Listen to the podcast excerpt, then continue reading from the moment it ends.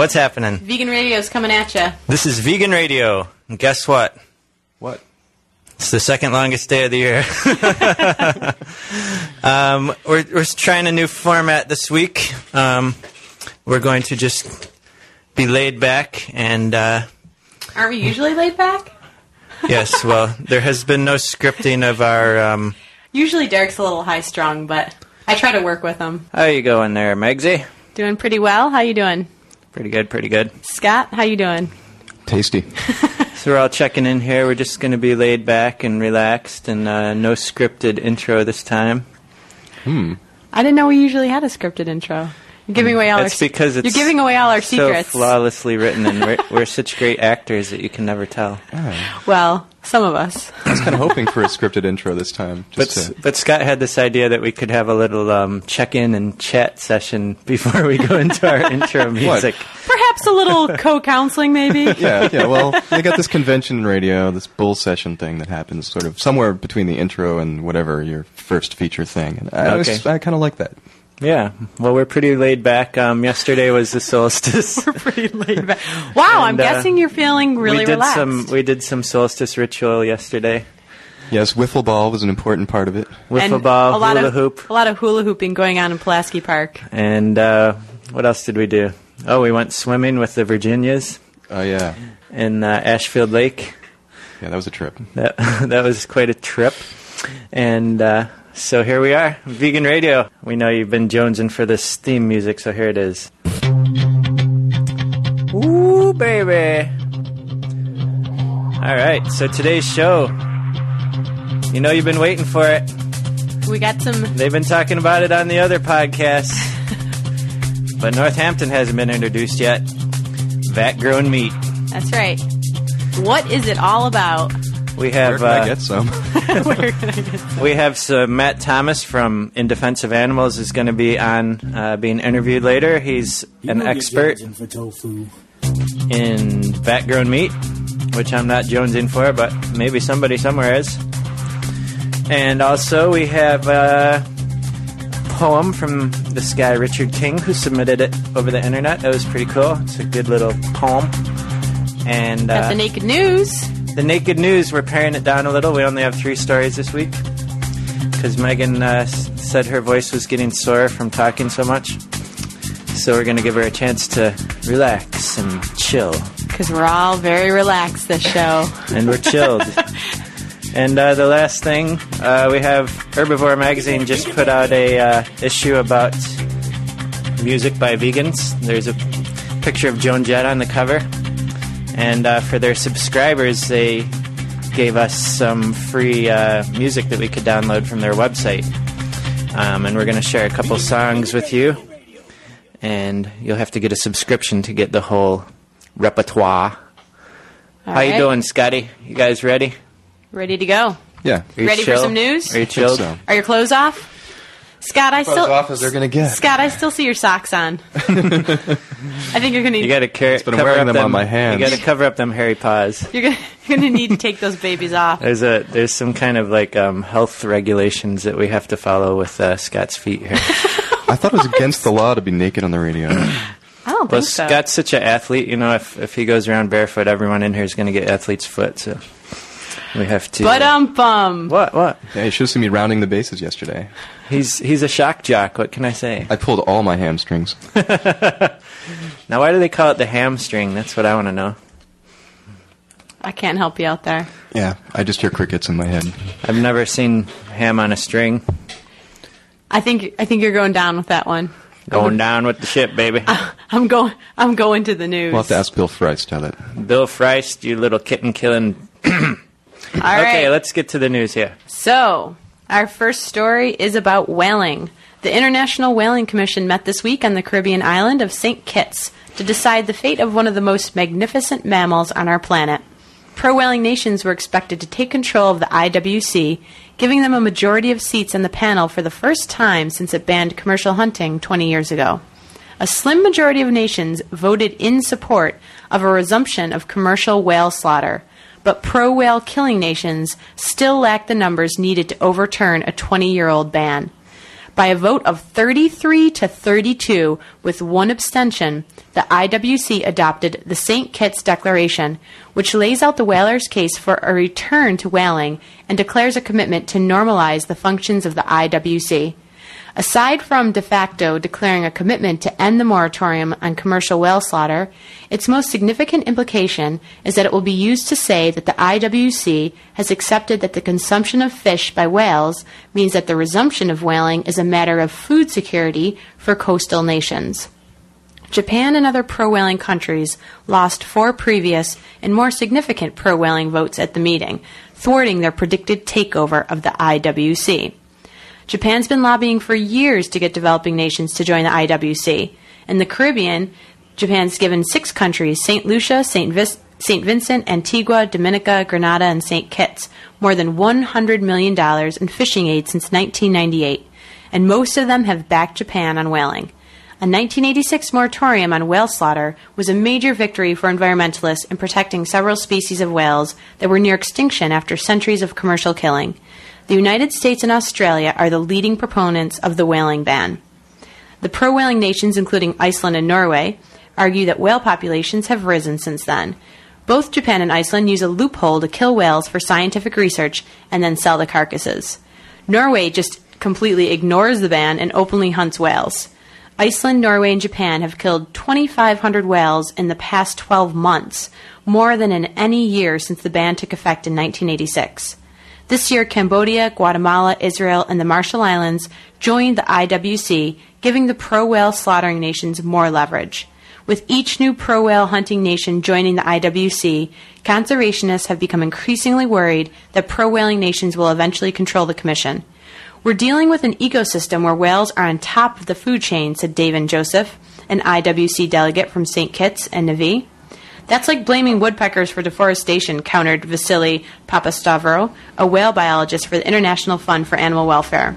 The real issue is overfishing, not whales.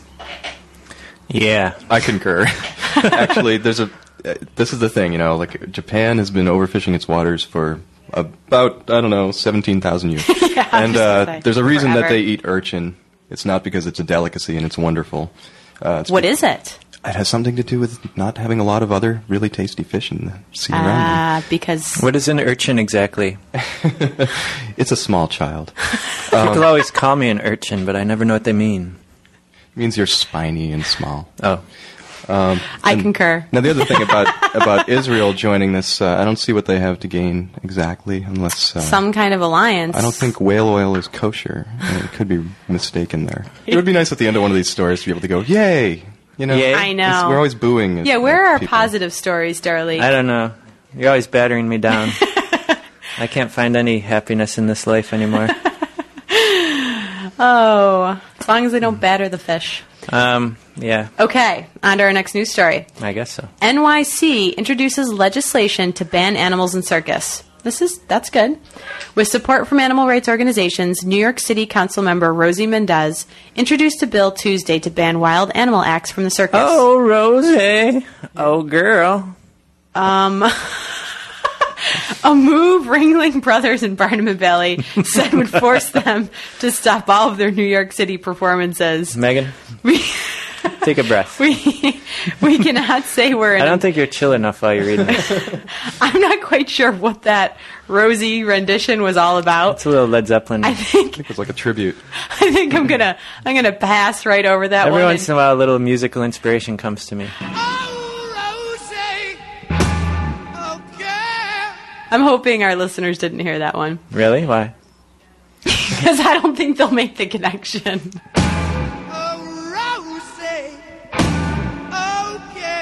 I'm sure some of them will.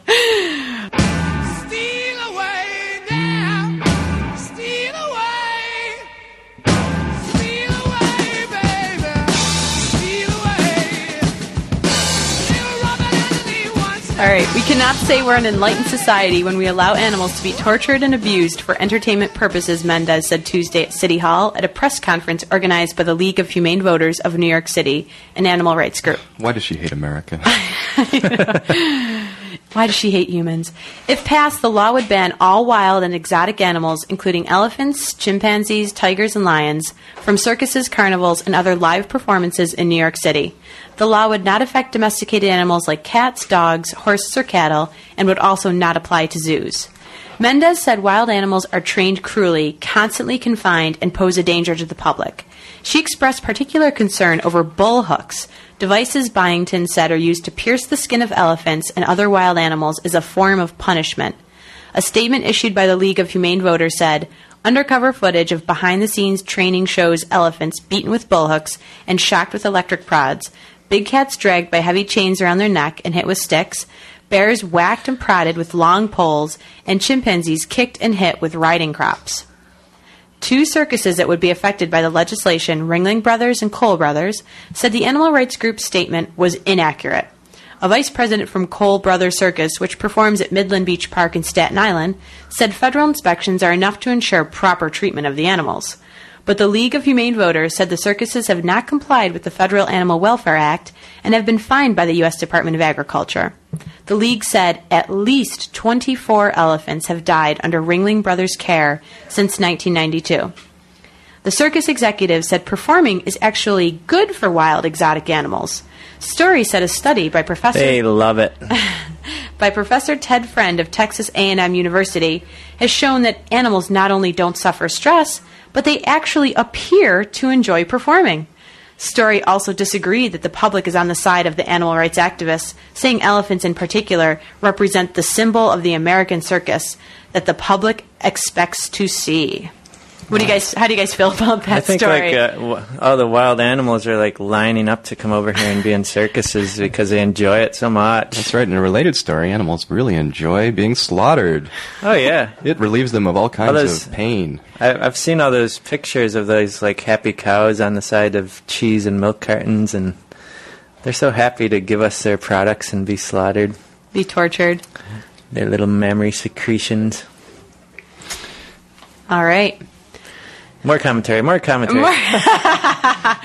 Come on, we only Well, got three news stories. Let's say that was that was one we can say yay about. That's good. Yes. Yay! Well, Yay. we can't say yay yet. It's just legislation being proposed. Yeah, but at least there's somebody in legislation that's pulling for us. Yeah. So that's so that's positive. that's true. All right. Let's keep an upbeat, uh, positive outlook. I can do that because I'm very relaxed today, actually. I am too. Are you too relaxed? Oh, terribly relaxed. All right, great. Okay. Wait, let's take a a moment to just have a little. Uh, All right, on to the next news story. Listeners, hopefully Derek will make it through the show without falling asleep. He's a little too relaxed over there. why don't you pick on Scotty for a while? I've had enough. Because you're too much fun. perhaps I'll perhaps I I'll might put my moves on. Very sensitive. yeah, that's right. You're a little you're a little more heart, heartier than Scott. I don't want to I don't want to make Scott upset. That's just my appearance. I'm You're soft cry- on the inside. You're crying on the inside. Mm-hmm. Scott's always got the crocodile tears, though. I don't know who to pick on. we can talk about my crocodile tears some other time. Maybe as our part of our new chill policy, we could all just be nice to each other. oh, I don't think I like that. All right, on to the next news story. There you go, have it, listeners. You know who the perpetrator of the bad vibes here is. It's cruel only to be kind to you. Bad Derek. vibes coming from the shack. Further proof that Republicans are evil spawns of Satan. Your is the aura next is looking story. a little dark today. Not to alienate any of our listeners who might belong to the political party that stands for corporate domination of the planet, but you really ought to ask yourselves why you want to funnel our nation's wealth into the pockets of kitten killers. Take, for example, Senate Majority Leader Bill Frist. Bill is hoping to be our next president. In his 1989 book Transplant, Bill Frist admitted he adopted cats from shelters when he was in medical school, treating them like pets for a while, and then using them in his research experiments. In his book, he felt some pangs of guilt, saying that it was a heinous and dishonest thing to do. Frist is among many other deluded doctors who thinks that killing animals is a way to save humans and therefore somehow justified. Frist writes this about his time at Harvard. Desperate, obsessed with my work, I visited the various animal shelters in the Boston suburbs, collecting cats, taking them home, treating them as pets for a few days, then carting them off to the lab in the interests of science. and medicine and healthcare and treatment of disease and my project. His project. That was- Cue organ music. Turner.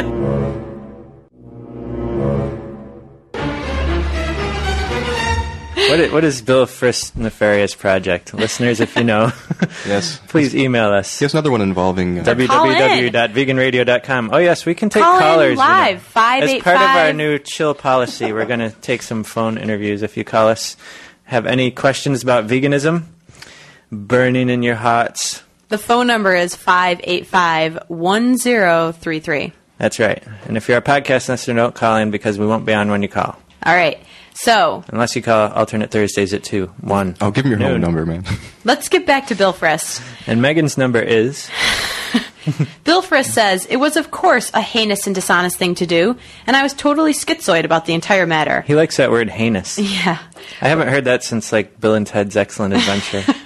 By day, I was little Billy Frist, the boy who lived on Bowling Avenue in Nashville and, and had decided to become a doctor because of his gentle father and a dog named Scratchy.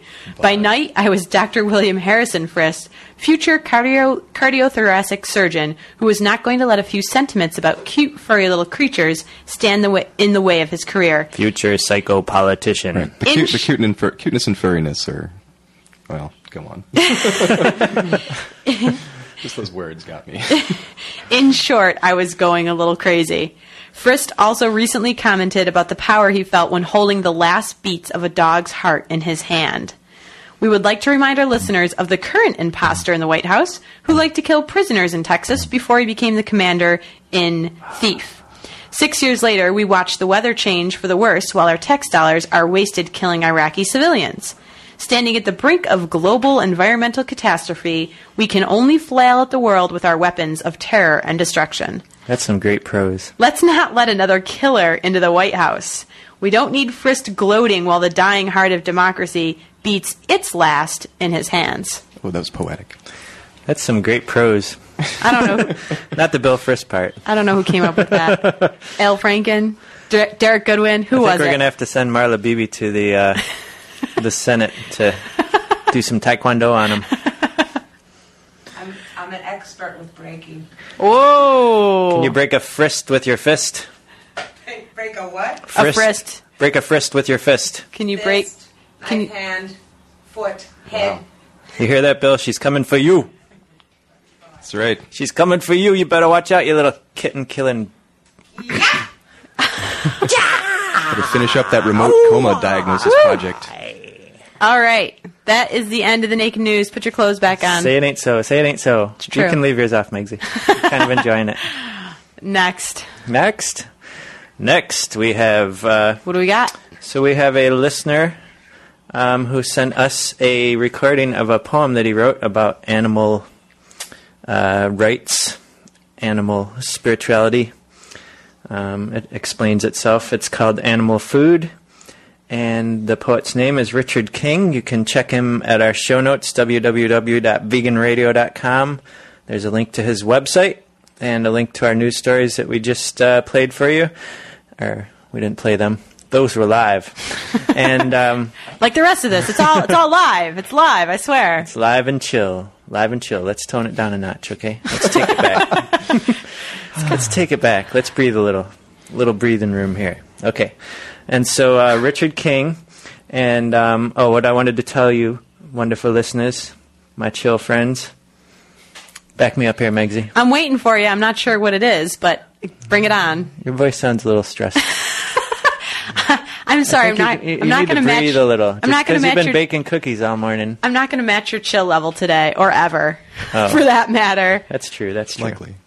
Anyway, so um, if you go to our forums, we'd love to have some more participation in our forums. Um, veganradio.com. There's a link to the forums. You can sign up and uh, give us some input, give us some news stories, talk about our news stories, tell us what you'd like to hear. Um, anything you want to talk about. Anyway, here's Richard King with Animal Food. Animal food. Animal food to animal plane. Omnivorous diet. Dangerous game. We cannot ascend to spiritual planes when slaughtering animals for selfish gains. The way of the Spirit is spirit true. Consuming flesh will consume you. Negative karma do we accrue when we the carcass of animals chew.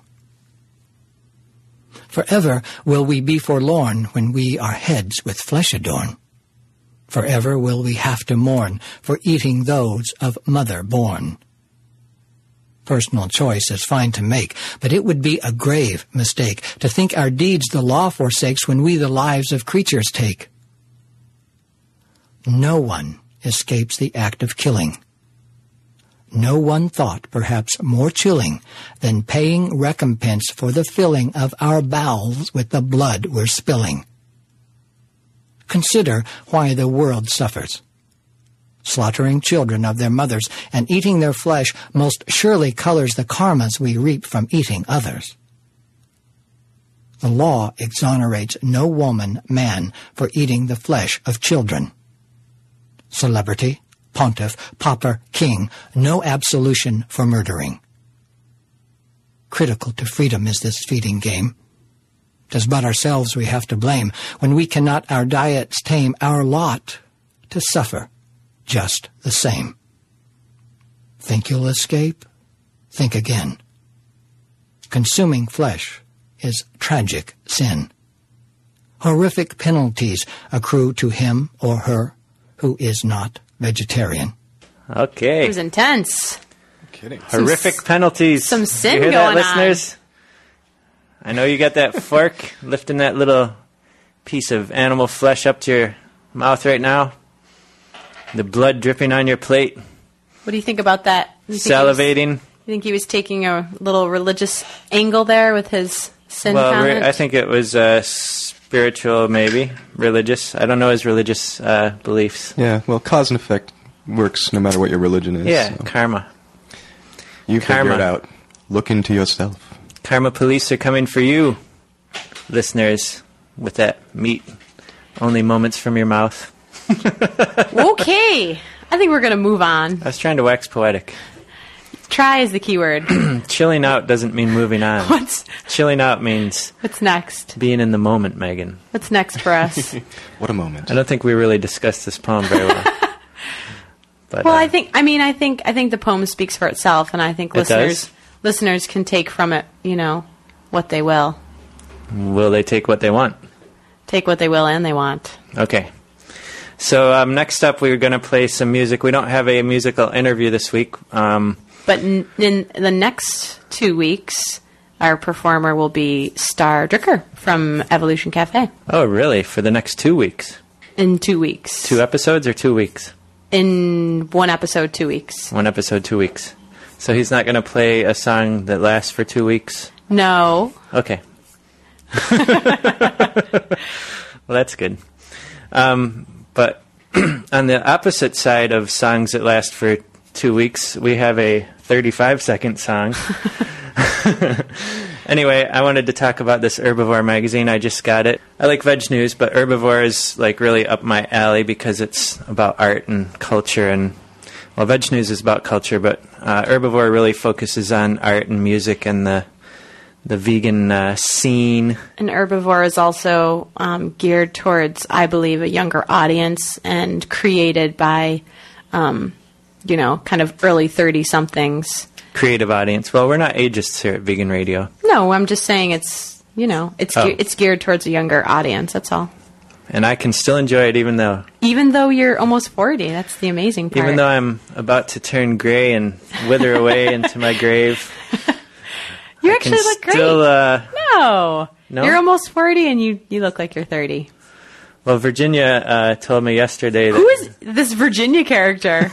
I mean, I know who she is, but our listeners don't. I don't know if you should keep referencing her. Well, I think that part of our new chill atmosphere should just be that we talk about people that nobody knows. I I don't think listeners like inside. well, Virginia is a, a non-vegan uh, friend of mine, but um, Good, little we're, we were driving to Ashfield Lake yesterday, and um, which is a beautiful lake in Massachusetts, about 40 minutes from Northampton.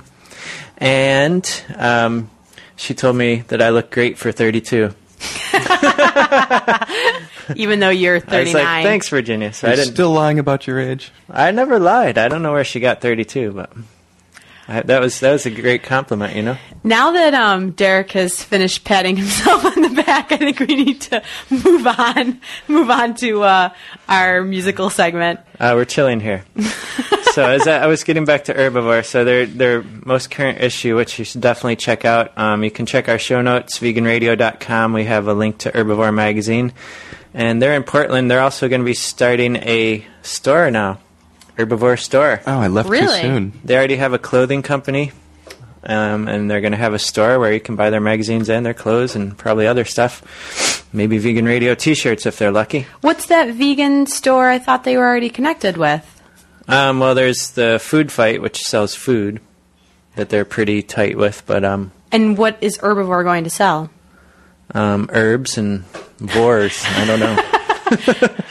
well, that, I, like I said, they have a clothing line, so I'm sure that'll be there. They'll probably s- be more like uh, MooShoes type store. Oh, okay. Well, I don't know. You know, they're they're kind of a creative company, so they'll probably have some off the wall stuff. Yeah. well, this kind of thing is really starting to take off in Portland over the last year. Yeah, I was Portland's really like the vegan mecca. We're gonna have to do Uh, like an episode on Calendula Cafe opened up on Hawthorne. and that's a vegan cafe or vegetarian? Uh, I think it's we'll call it vegetarian. I'm not entirely sure, but I'm pretty sure they do serve some dairy and Mm-hmm. some butter and things like that. But uh, yeah, they're uh, and also they're a little uh, pricey. But Oh. check them out if you can.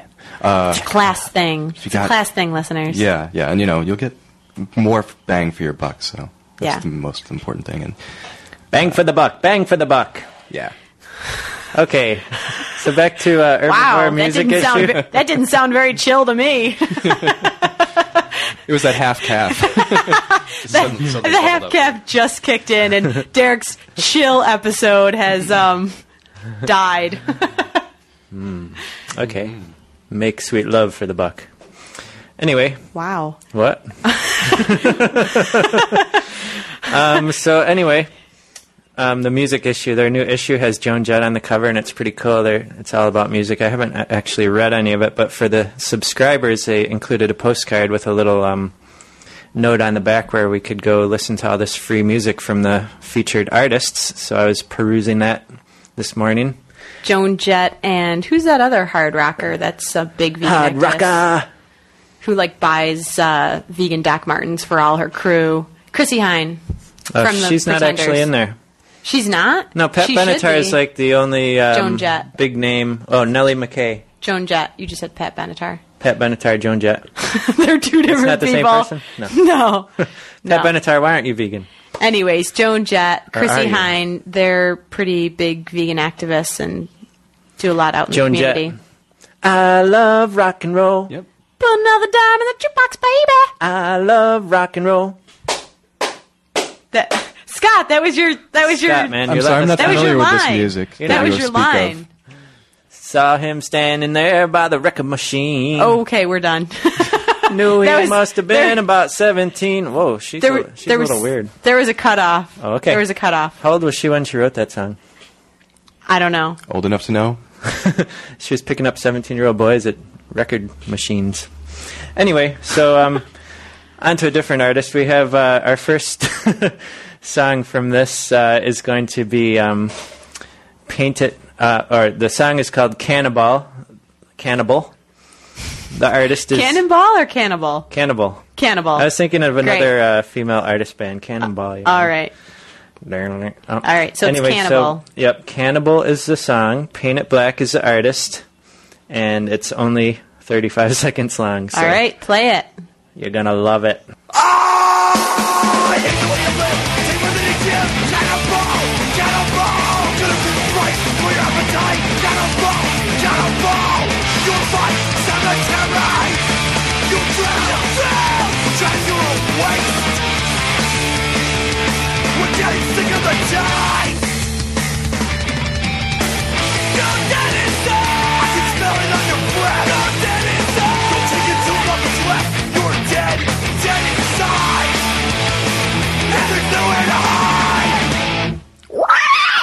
You're dead inside, and there's nowhere to hide, Cannonball. Cannibal! Oh my God, will you stop? Get inside. Listeners, I, I don't take any responsibility for playing that song. Why? It was Surf great. punk, That man. was awesome, man. In your book. In my book, Yeah. I, we're gonna get the most uh, Collins from that ever. yeah, yeah, about One or what two. about what not to play on our I never show. played it. No, I love it. I love that song. Right. That's that's not my style. That's gonna be the theme but, um, song of my summer. That's like the that's the hardcore scene. That's the vegan hardcore scene style. That's what's going on there. Yeah. So we're gonna get these kids moshing again. You know, it's a lost art. Yep.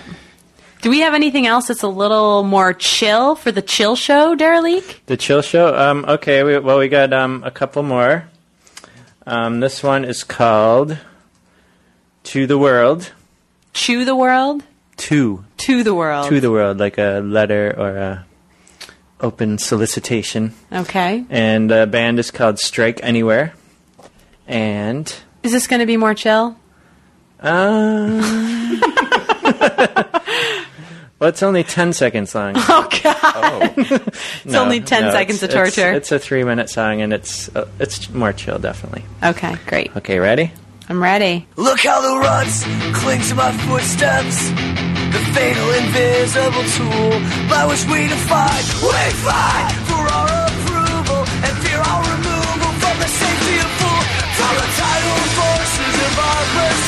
Not one, not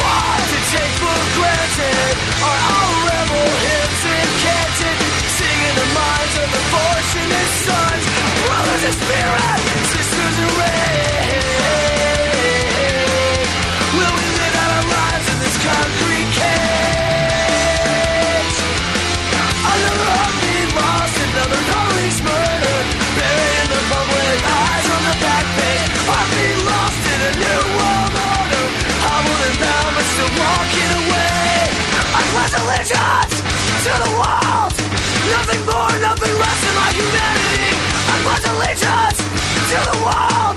Searching for vision, not invisibility. I pledge allegiance to the world. Searching for vision, not invisibility. I pledge allegiance to the world. Until the last rock breaks, none of us are free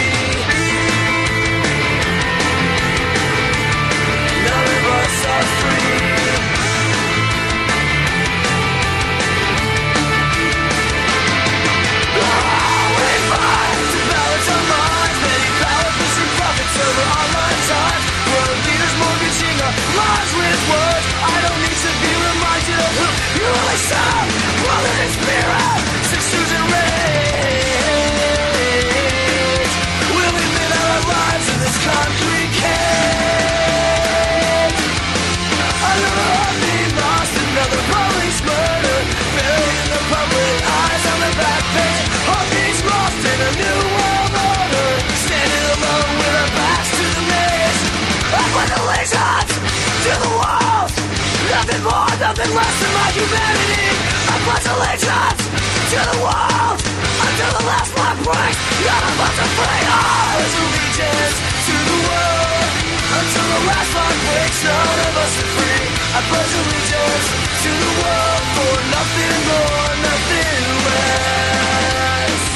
Injustice and hunger united. Searching for vision united. Injustice and hunger united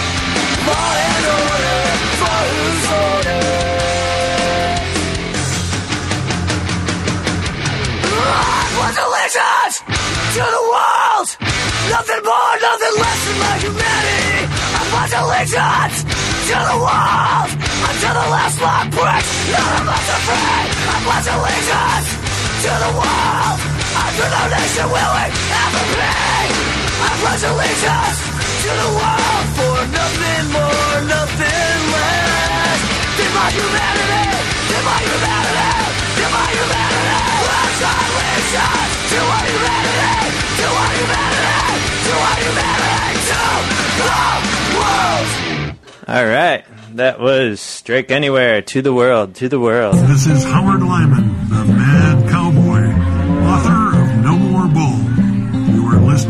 Vegan Radio on WXOJ LP Northampton. Remember, doing nothing is not an option. So we have uh, Matt from In Defense of Animals, and today we're going to talk about vat-grown meat. Is that your specialty? Well, I wrote an article on it for VegNews uh, in their last issue, and uh, it's probably the most. It's definitely the longest article on the subject. I like to think it's the most comprehensive so far, and a number of other articles have been published in uh, mainstream media recently. I think I saw one in Wired yesterday. And how did you get interested in this topic? Well, I actually uh, saw an essay in VegNews, and then uh, I went to their Christmas party about a I don't know a few weeks later maybe. Mm-hmm. uh, and uh, they said that they were looking into doing a longer article on it, and uh, would I be interested? So I said, yeah. So it was kind of a, a quick introduction. Jumped right in. Jumped right in and started doing your own research. Yeah, it's a it's a relatively new technology, really. It's only been around for about five years, and uh, the mainstream media only picked up on it maybe uh, about a, a year ago or so. Is it true that NASA was the one who started developing this technology? As far as I understand, there was one laboratory that was um, working on it before them. The first ones to produce actual lab-grown meat was called Symbiotica in Australia, and they were closely followed by a NASA team who was working on growing meat in vats for astronauts on long space miss- missions. And from there, the meat industry got interested, or It's interesting that the meat industry hasn't really um, been funding it. Uh, there's only one company that's even involved in this at all, um, Stegeman Sausage, which is a subsidiary of Sara Lee. Uh, when I did my article, I talked to Tyson Foods, and they had never heard of lab-grown meat. believe it or wow, not. So um, most of the funding is coming from uh, nonprofit and um, government. Actually, the Netherlands is the only government that's funding it. So it's a lot of academic research right now, and I think that they're uh, trying to get more funding. and what's what's the future looking like? Um, from what I can glean from my uh, readings, um, researchers believe that it's possible that lab-grown meat could be on the shelves uh, as soon as um, 2012. Um, The product that they're looking at putting on the shelves right now is going to be like a processed meat. They're going to grow the meat um, and in like sheets um, or on scaffolds, and then they're going to like have to exercise it to make it like a muscle because it's actually the consistency of a jellyfish beforehand when they grow the cells. So after they're done with that, they can shape it into burgers and patties and sausages. Um, something like a steak or a uh, lamb chop, that's way down the road. That, that involves an entirely different kind of technology that they haven't developed yet. But they believe that processed meats could be uh, could be available very soon. What about? Can you talk about kind of the the health and the safety issues relating to it? Mm-hmm. uh, the researchers claim that they will be able to control the nutritional content, for example, by replacing saturated fats with uh, omega-3, healthy omega-3 fats. That's one thing that they have proposed, um, as well as you know making it uh, more vitamin-rich or nutrient-rich in general. Uh, the other part of that is that yes, they claim that uh, this food will be safer because it will be free of contaminants like um, you know the kind of everyday contamination that occurs on a, in a slaughterhouse from fecal matter and all kinds of dirt and stuff like that, plus the hormones and antibiotics that are fed to the animals. And uh, meat-borne diseases will be basically virtually elim- eliminated, according to the researchers. Things like mad cow um, or, or avian flu that will no longer be a problem as long as they can get clean uh, cell samples to start with. And they can also control the environment in a way that you could never control a, a, a meat packing plant or a slaughterhouse um, it could be a, completely sterile environment, and uh, it could also be protected from biosecurity threats. Um, you know, from people that try to uh, infect the meat the meat supply. That is a big concern nowadays, post 9/11. Right. So, is there any environmental or animal rights downside to this that you can see right now? Right now, it's really too early to say what the um, what the downsides could be. Uh, we're we're going to have to kind of wait and see what happens. Uh, people are speculating about it, I guess, based a lot on our experiences with things like genetically modified organisms. Researchers in the 90s claimed that GMOs would do all sorts of things, uh, that they would, uh, you know, be they would have great yields, and they would pro- pollu- produce less pollution and so forth. Um, but things haven't really panned out as they have. So I think there are some fears on people's uh, part from the Frankenfoods kind of perspective as far as what's going to happen. I do want to point out, though, that this is a different technology. Um, to say that uh, cross pollination of species is not possible with lab grown meat, as it has been with with GMOs. So there's Um, not going to be little puddles of lab-grown meat like growing around the landscape or anything. That's yeah, uh, that's that's probably not going to happen. I, I That's good. I, I think I couldn't really say what the I'd hate to step in one, a meat one environmental downside that really we don't know yet is the amount of resources that it could take to produce this, and the um, the amount of pollution that it actually produces. It would be Um, hard to uh, out outproduce the pol- pollution that the current system is producing, though.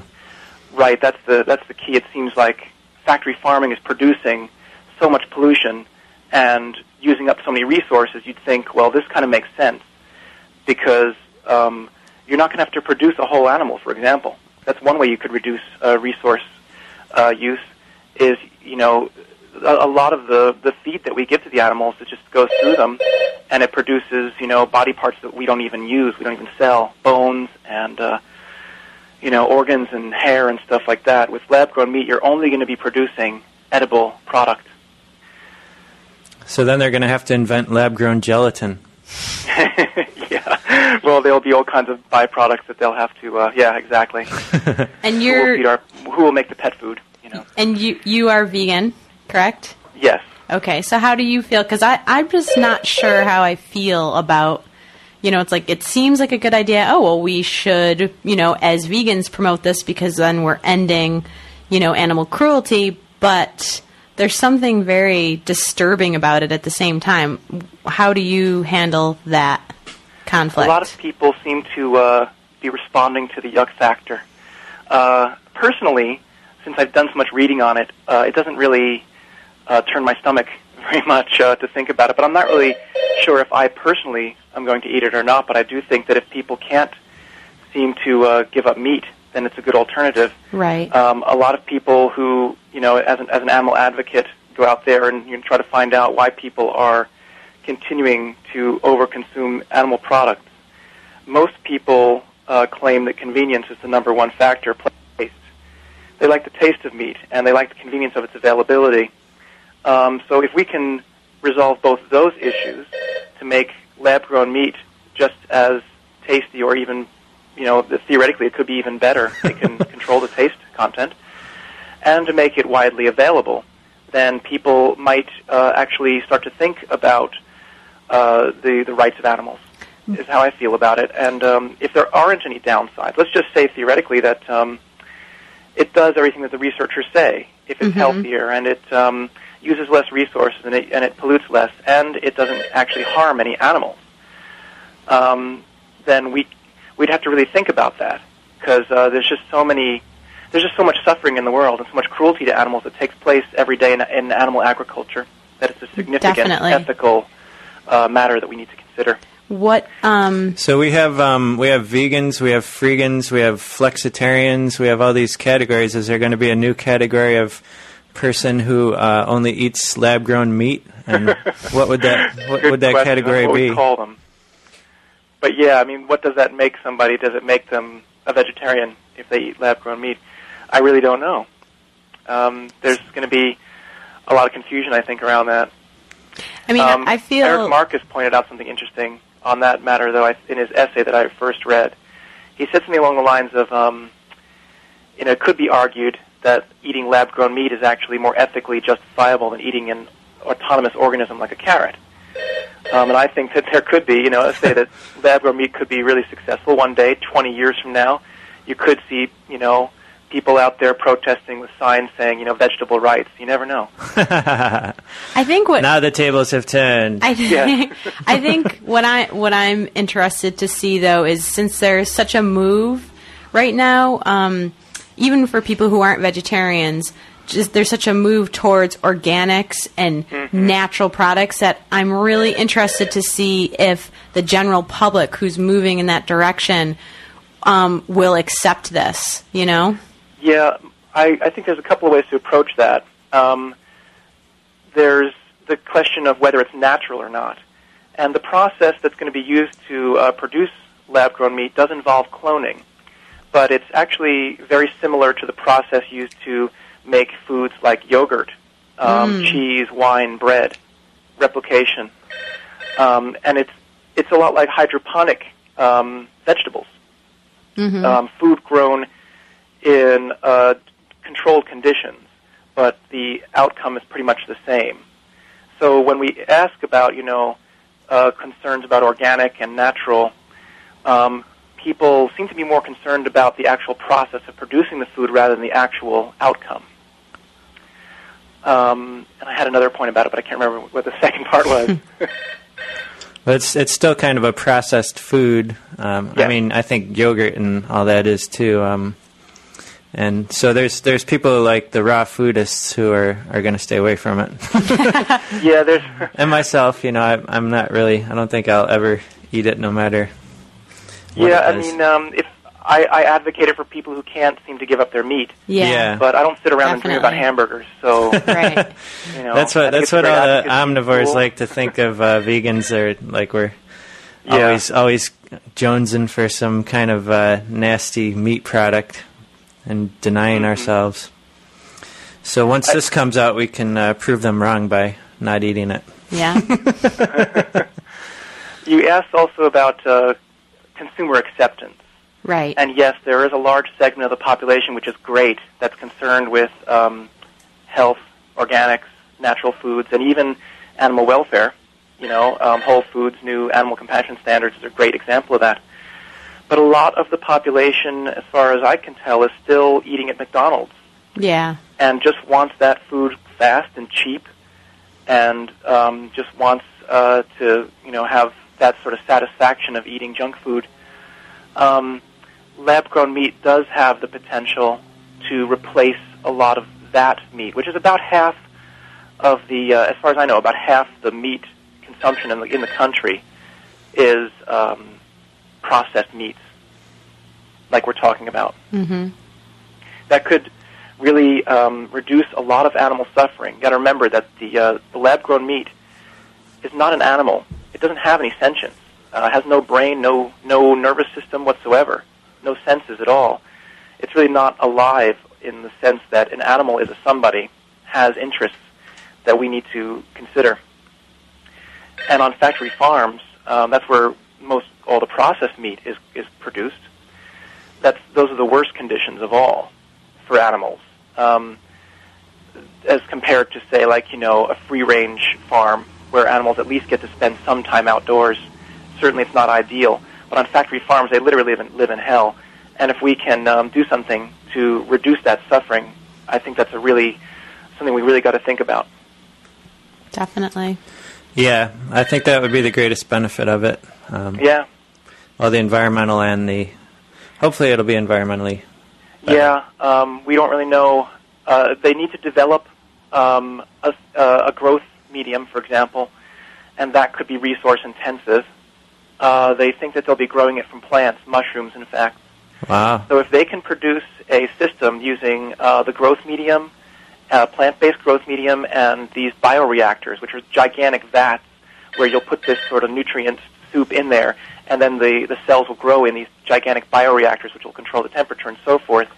If they can make that at least as efficient as a um, an animal's digestive system, this is what I'm told, then it will be economically viable to do it. Have you ever had those uh, chicken of the woods mushrooms? I don't think so, and I haven't heard of those.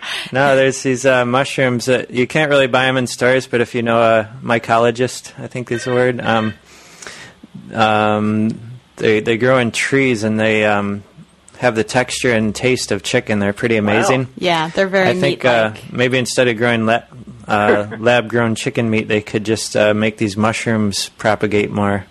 That sounds like a good idea. I'm, I'm surprised that no one's tried to market these things yet. I yeah, well, I think they're probably, you know, you have to have to go out in the woods and look for them. But maybe uh, maybe about while they're developing this um, technology, they could also uh, start mass producing chicken of the woods mushrooms because I would eat those. I like those a lot.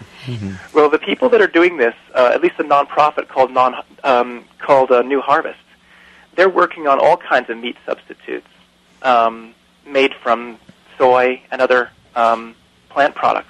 So they're not just working on uh, lab-grown meat. And lab-grown meat is actually very similar to a product that's already on the market called Quorn, Q U O R N. Yeah, because it's like a a fermented. fungus kind of product. Right, right. So it's this, it's a similar process. And when I talked to the FDA about how lab-grown meat might be tested, they'd actually never heard of it. I had to give them our article to, to, to get them up to speed. Hmm. Um, right now, um, selling cloned animals, meat from cloned animals, you know, for example, like Dolly the sheep, that is illegal uh, according to the FDA. but they don't have any regulations yet. to they don't know how lab-grown meat would be tested. They're just theorizing that it'll be similar to the process used for other um, products like Quorn. Right. That's weird. And that Quorn stuff isn't isn't quite vegan, right? No, it's vegetarian. Oh, it isn't. I haven't tried it. Yeah, it's not. It's vegetarian. There's egg, Oh. whi- egg whites in all in all of the products. Uh huh. Yep. But I know vegetarians who are really into it. You're related Uh-huh. to some, aren't you? It's true. I have a lot of family members who are really into it. Well, you got a corny family, that's why. Ah, but um bum. There's a fungus among us. Um, so, any uh, any other points that you wanted to get across? We got about uh, f- three or four minutes left. Yeah, just that um, I hope that people won't have a um, knee-jerk reaction against lab-grown meat. Uh, we still have a lot to learn about it, and people should keep an open mind about it. Um, and if it's going to come, uh, it's I don't think that the vegan, vegetarian, animal rights movement is going to necessarily bring it about or stop it. Um, the corporations that fund it will be the ones who can finance it. They'll be the ones who can market it. And if it comes, then we have to figure out a response at some point. Right now, I think we just kind of need to keep informed about it. And people can uh, learn more about this by reading my article in VegNews, the June issue. Uh, it's a 10 page article. And uh, they can visit my website, animalrighter.org, uh, animal, R I G H T E R dot org. Yep, we I've have got, that in our um, show I'll be posting the article there in July, and because copyright issues, and I've got about 30 links to other articles and documents on on my website there under the um, the article section. Cool. Yeah, we have a link to that, your website, on our show notes at veganradio.com and also to In Defense of Animals. Um, do you want to say anything about In Defense of Animals before you go? Sure, In Defense of Animals has been around uh, since 1983. We're an international uh, nonprofit for animal rights, um, and we do lots of great work uh, all around the world. We've got a chimpanzee sanctuary in Africa. We've got uh, an animal sanctuary here in Mississippi in, in the States. Uh, we've got all kinds of campaigns, and we'd love to for people to get involved with them. Uh, so check out our website, idausa.org, and uh, definitely get involved. I write the e-news, I write the alerts and stuff, a lot of the content for the website. So if you want to check out my writing there, there as well, you can sign up and get my weekly e-news and alerts for your area. Excellent. Well, it's been really good talking to you, Matt.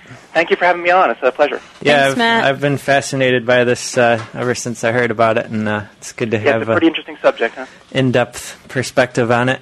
Um, and Yeah, well, probably great. we'll talk about it in the future and maybe call you back as an expert. Okay, that sounds good. Okay, well, have a great day. Yeah, thanks. You too. Bye. Bye-bye. All right, hang that thing up before I throw it at the wall. I think it's still going to keep going. How come we have? There's like a new technical difficulty every every week. It's amazing. It's I like there's someone on the line, or I don't know. I think there's like some kind of uh, meat eater that uh, is volunteering at Valley Free Radio that's trying to thwart us.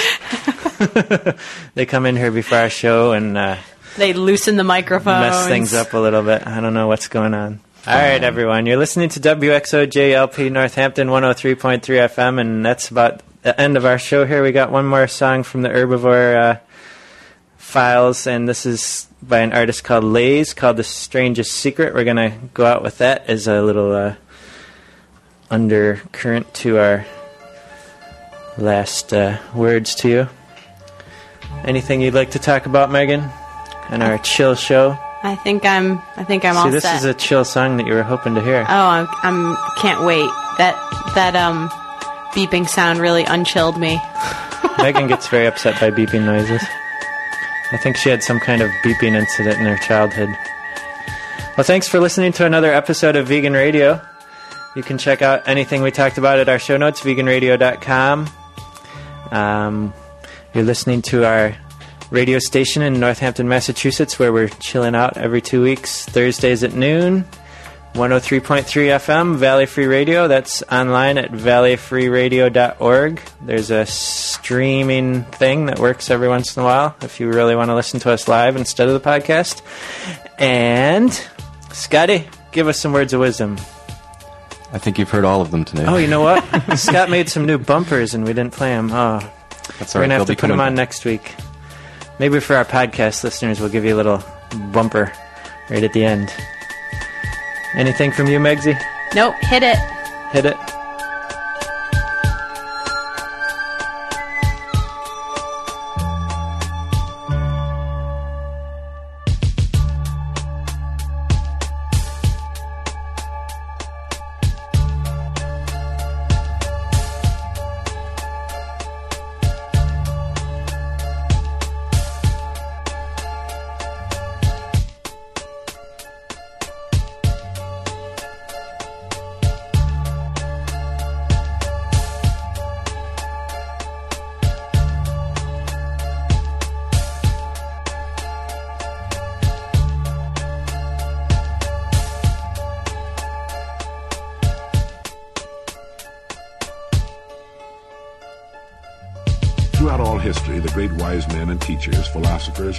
Have disagreed with one another on many different things. It's only on this one point that they're in complete and unanimous agreement. All we are is what we've thought about. A man is what he thinks about all day long. Nothing can resist a will that will stake even existence for its fulfillment.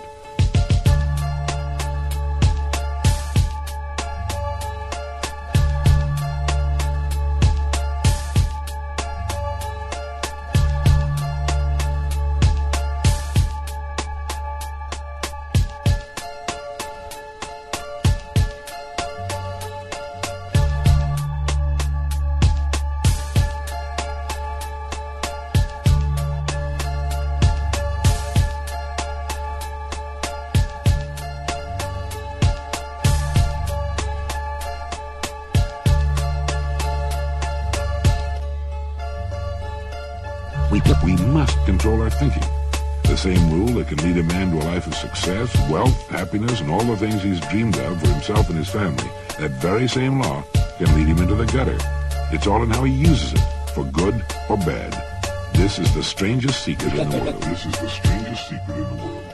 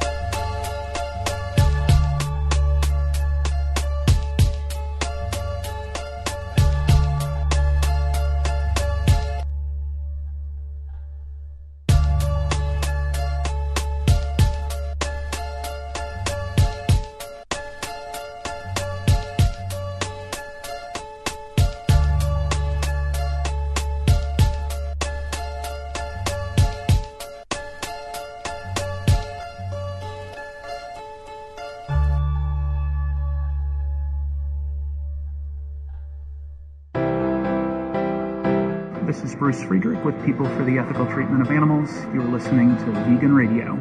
Remember, the animal rights movement is the social justice movement of our time.